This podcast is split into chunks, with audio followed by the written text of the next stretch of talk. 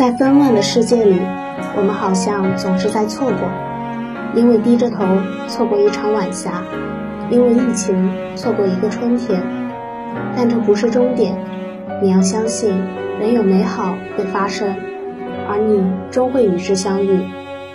这里是医科之声，因为爱，欢迎收听本期周六节目。错过春天的人啊，不要错过此刻。在此，我们想为你献上一份春末的礼物，源自中国经典文化。这一次我们不再错过，从诗经到宋词，从论语到红楼梦，从苏轼到李清照，中国文化之经典数不胜数。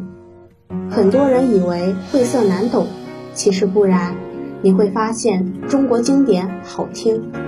在那些经历岁月洗礼而流传于世的作品，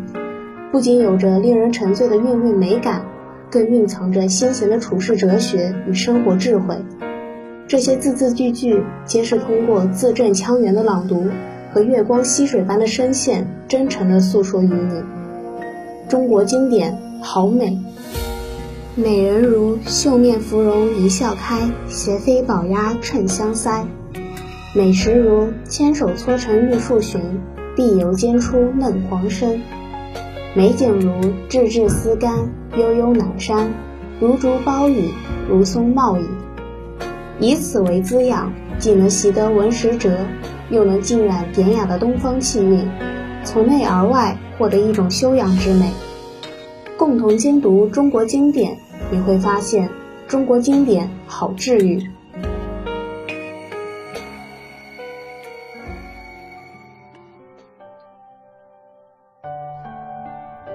诗经里朗朗上口的句子蕴含着深度的思考。苏轼是一个认清生活的真相后依然热爱生活的行人，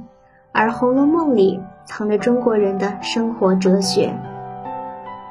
如果你感到不安或者困惑，可以试着把心沉下来，去读一读古人面对逆境和低谷时是如何想又是如何做的，你能慢慢地找到光明的答案。今夕何夕这四个字的力量形成了一个中国文学之中的情感原型，所以在中国的诗歌史上，这四个字被反复借用。比如杜甫在安史之乱之后见到自己的一位老朋友魏八处士，他写下了一篇诗：人生不相见，动如身与伤，今夕复何夕，共此灯烛光。在大难之后九死一生，老友重逢，所以有一种一幻一真，如隔沧海的感觉。今夕何夕这四个字就从诗经接续到了唐诗。而如果我们看南宋的一位诗人张孝祥，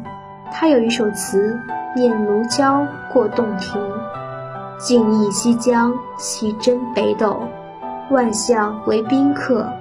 扣舷独啸，不知今夕何夕。他说要以天地作为自己的宴会场，以万物作为自己的宾相客人，以北斗作为酒勺，以西江水作为酒浆，自己作为主人，要酬答天地万物。如此之旷达的一种境界和襟怀，他用今夕何夕来表达个人在广大的天地之中获得了一种极大的逍遥与解放。今夕何夕这四个字又从诗经接续到了宋词，所以我们会看到在我们的历史上一再有这样诗性的真诚的生命，从诗经之中吸纳营养，再与诗经之中的那些人做情感的共鸣。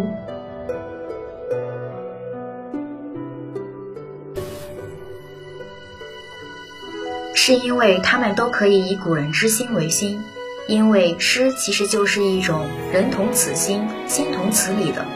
发自生命的真诚的声音。诗经之中有对于我们鲜明的喜怒哀乐，真实的、鲜活的、真切的表达。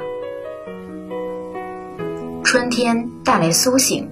作为万物天地中的一员，我们的身心和情感是会随着草木万物的苏醒而醒来的。春天也带来启蒙，